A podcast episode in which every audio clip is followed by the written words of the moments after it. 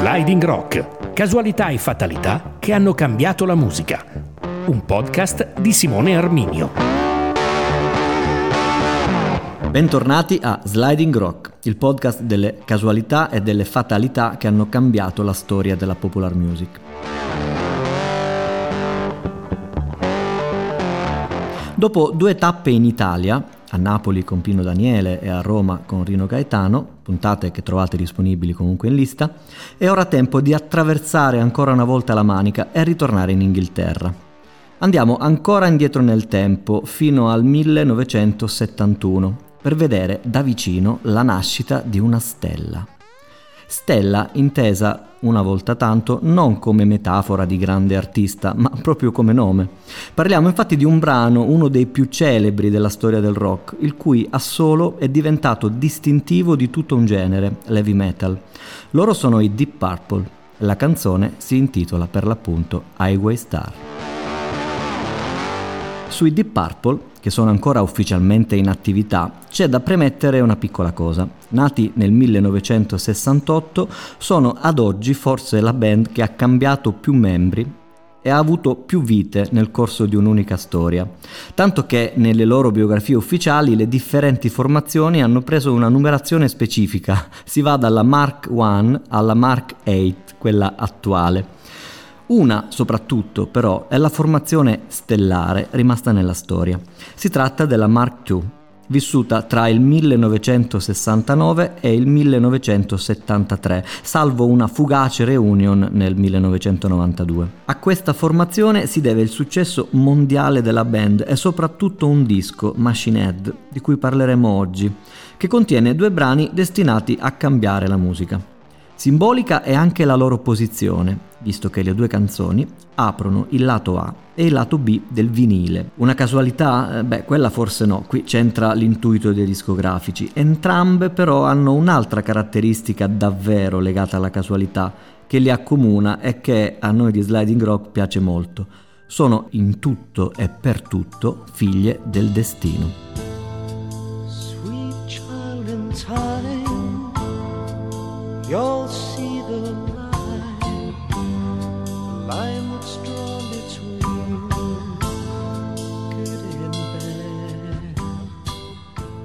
Partiamo dalla prima, Highway Star.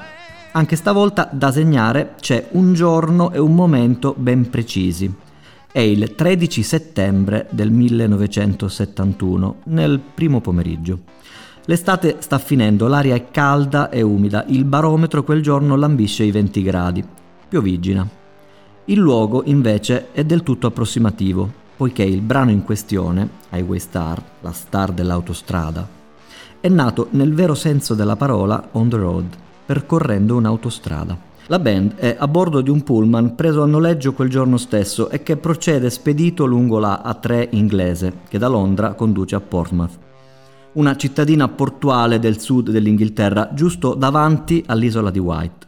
Un luogo che in quegli anni ha improvvisamente smesso di essere ricordato come il posto di villeggiatura prediletto della regina Vittoria, per riportare soprattutto invece al Festival Hippie che da qualche anno vi si ripete ogni estate. Si tratta del primo vero evento musicale di massa, antesignano perfino di Woodstock, e per questo si è subito radicato nell'immaginario di milioni di giovani dell'epoca, tanto da generare perfino canzoni che lo celebrano. Una su tutte, White is White, del francese Michel Delpech, ripresa e tradotta in italiano, all'uso dell'epoca, anche da un gruppo destinato a dire la sua nel panorama musicale di quegli anni, i Dick Dick l'isola di White è per noi l'isola di chi ha negli occhi blu della gioventù.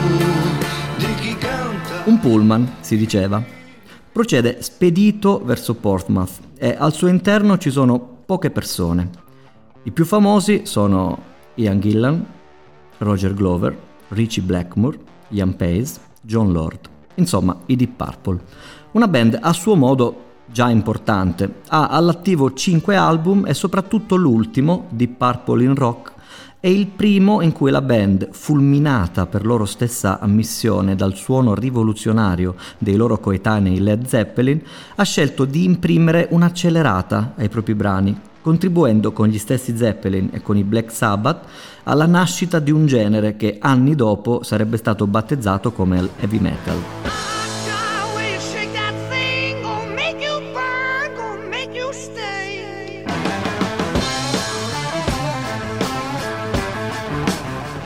La band, che fin dall'inizio della sua carriera, e chissà poi perché, è stata apprezzata molto di più negli Stati Uniti che non in Inghilterra, da due anni vive un turbine fatto di concerti, tour e incisioni continue.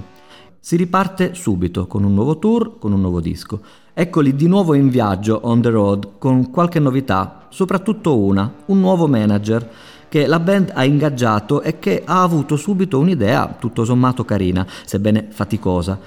Si tratta di partire da Londra, appunto, con un pullman un po' più grande del solito per poter invitare e portare con sé oltre che i musicisti, i tecnici e l'entourage, anche un piccolo gruppo di giornalisti e di fotografi. E non si dica che la stampa non si sia guadagnata il costo del viaggio, perché è proprio a un giornalista in quel pomeriggio del 13 febbraio che dobbiamo la nascita di Highway Star. La storia, a raccontarla, fa quasi ridere. Siamo a metà viaggio è un giornalista il cui nome pare non essere rimasto in nessuna carta, a un certo punto, esaurite le domande di rito, quella sul nuovo disco, quella sul nuovo tour e su chissà cos'altro, se ne esce con un ma mi chiedevo, ma come nascono i vostri brani?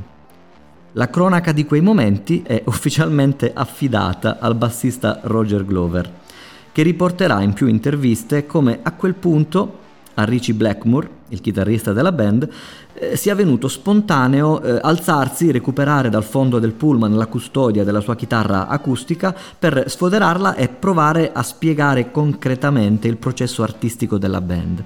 Allora, dunque, caro giornalista, noi facciamo così. Magari ci sono io che parto con un riff e inizia a suonare ossessivamente un sol con un bicordo sulla sua chitarra. Un bicordo è un accordo fatto di due note.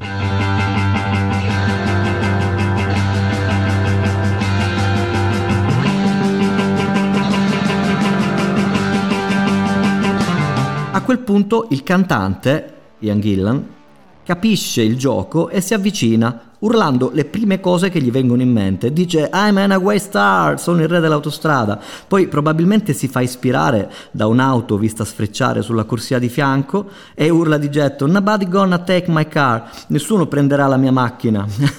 e insomma inizia così a, a accumulare strofa dopo strofa, quasi in tempo reale. E Roger Glover a quel punto a correre sul fondo dell'abitacolo per trovare e sfoderare il suo basso e correre dietro ai suoi amici, mentre il batterista Ian Pace inizia a picchiare le mani sulle gambe a suon di musica.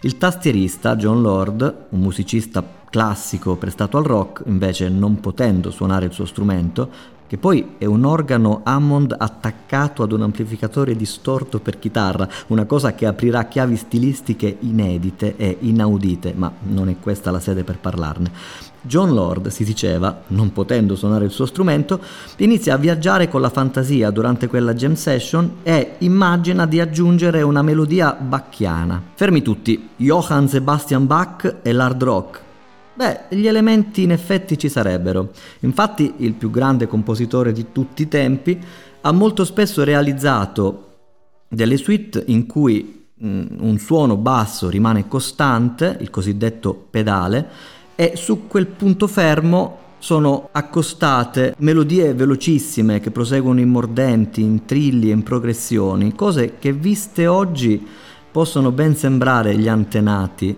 di certi assoli heavy metal.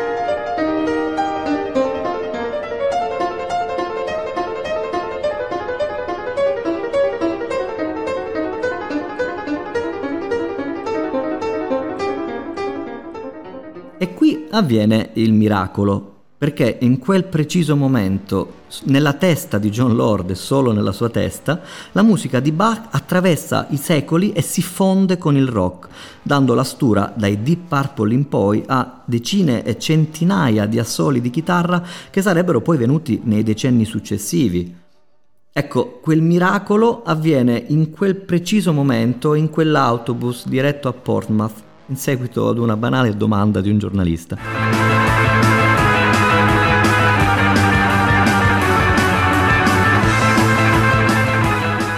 Basterebbe già questo, converrete, per fare la storia. Ma in fondo siamo solo all'inizio, perché il bello è che po- in pochi minuti, in quel bus, davanti agli occhi increduli di un gruppo di giornalisti, si è appena accesa una scintilla creativa che a quel punto eh, non si può più fermare. Ormai la band suona in modo ossessivo e dimentica tutti gli altri, prende appunti, si parla in codice, prova, riprova e in neanche un'ora di viaggio, la distanza tra Londra e Portsmouth, il brano è pronto dal nulla. Quella sera, quel 13 settembre del 1971, nella Guildhall di Portsmouth, i Deep Purple lo suoneranno addirittura dal vivo. Eh, lo abbiamo composto venendo in qua, dirà il cantante, e poiché è nato in autostrada abbiamo deciso di chiamarlo Highway Star. Tutto così, spontaneo e magicamente già perfetto per entrare nella storia.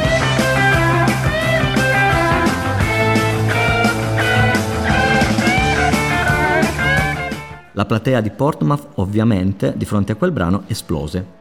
E la prova fu talmente convincente che i Deep Purple qualche mese dopo decisero di inserire addirittura a inizio del disco quella canzone. Il disco si sarebbe intitolato eh, Machine Head e la band aveva già scelto di andare a registrarlo a Montreux in Svizzera perché banalmente in quell'epoca costava di meno e si andava a suonare tutti lì. Ed ecco un'altra sliding door perché se così non fosse stato probabilmente non sarebbe mai nata la seconda canzone di cui parliamo oggi, un'altra pietra miliare dell'hard rock e dell'heavy metal, questa volta nata nel vero senso della parola dal fuoco e dalle fiamme. Siamo al 4 dicembre. I Deep Purple sono appena arrivati a Montreux per registrare il loro sesto album per farlo hanno affittato il casino della cittadina e il Rolling Stone Mobile Studio, che è qualcosa di avveniristico per l'epoca. È un camion zeppo di attrezzatura all'avanguardia realizzato appositamente per permettere ai Rolling Stones, perennemente in tour, di registrare i loro brani ovunque si trovassero. I Deep Purple hanno già le loro sei canzoni pronte da registrare, c'è solo da aspettare qualche sera che il casino si liberi. C'è di mezzo un festival e l'ultimo gruppo a esibirsi quella sera sono i The Mothers of Invention, la band dell'americano Frank Zappa.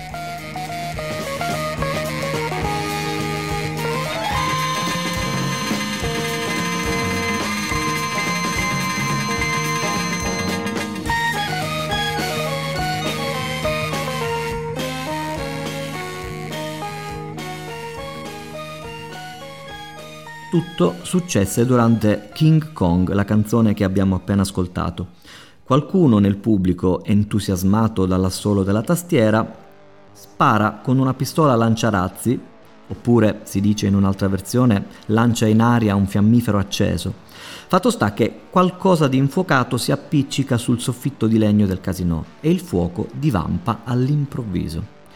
Se non fu una strage, lo si deve allo stesso Frank Zappa, che si accorse della pericolosità della situazione e disse fire, ma con molta calma per evitare gli attacchi di panico e chiese al pubblico, quasi scherzosamente, di uscire lentamente ma subito dalle porte. Un momento che sembrava leggenda e che invece abbiamo poi potuto ascoltare davvero quando nel 1992 è spuntata la registrazione live di quel concerto, poi diventata un album. Swiss Cheese Fire per l'appunto.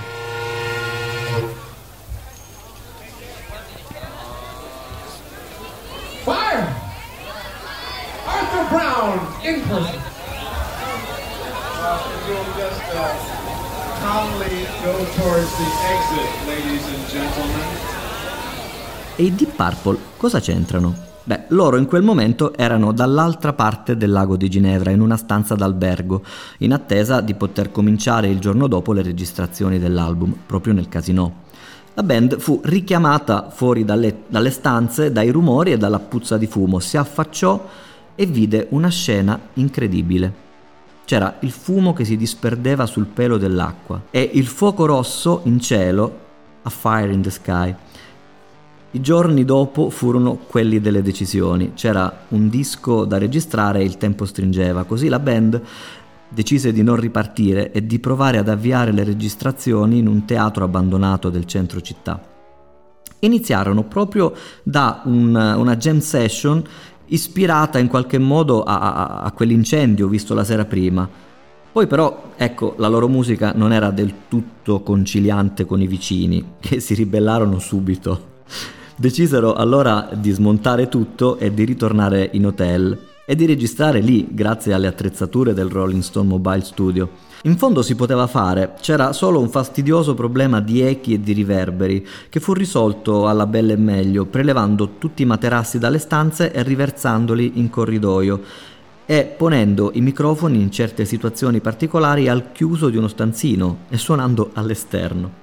Non fu una scelta ottimale, ma tant'è e per fortuna, visto che quel particolare rimbombo oggi è parte integrante dell'album stesso e diede esempio poi ai Pink Floyd che ripeterono quell'operazione per un altro disco.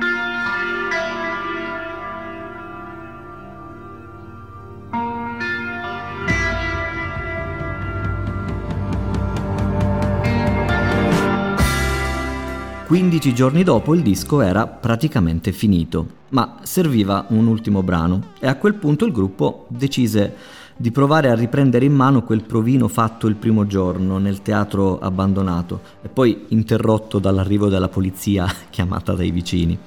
In fondo poteva funzionare. Il bassista Roger Glover ripropose l'idea di ispirare il brano all'incendio del casino e a quello Smoke on the Water si cominciò a registrare, così, quasi per scherzo. Il cantante però prese sul serio l'idea di partire da quell'incendio e ripropose nel testo l'esatta cronaca di quei momenti. Si cita Frank Zappa, si cita una pistola lanciarazzi e si cita la situazione che loro videro soltanto dall'altro lato.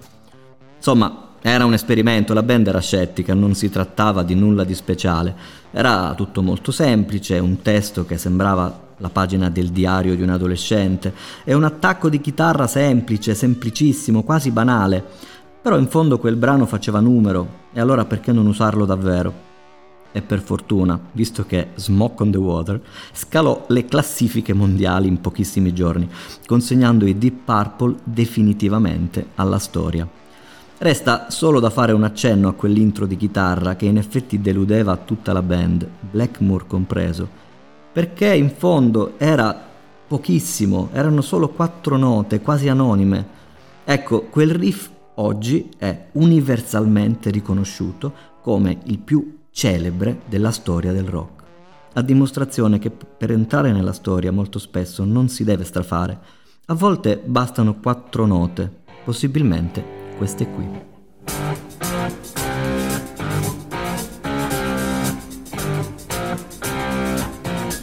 Questa era Sliding Rock, un viaggio attraverso le visioni, le casualità e le fatalità che hanno cambiato la storia della popular music. Ritorneremo venerdì prossimo con un'altra storia da raccontare. Ciao!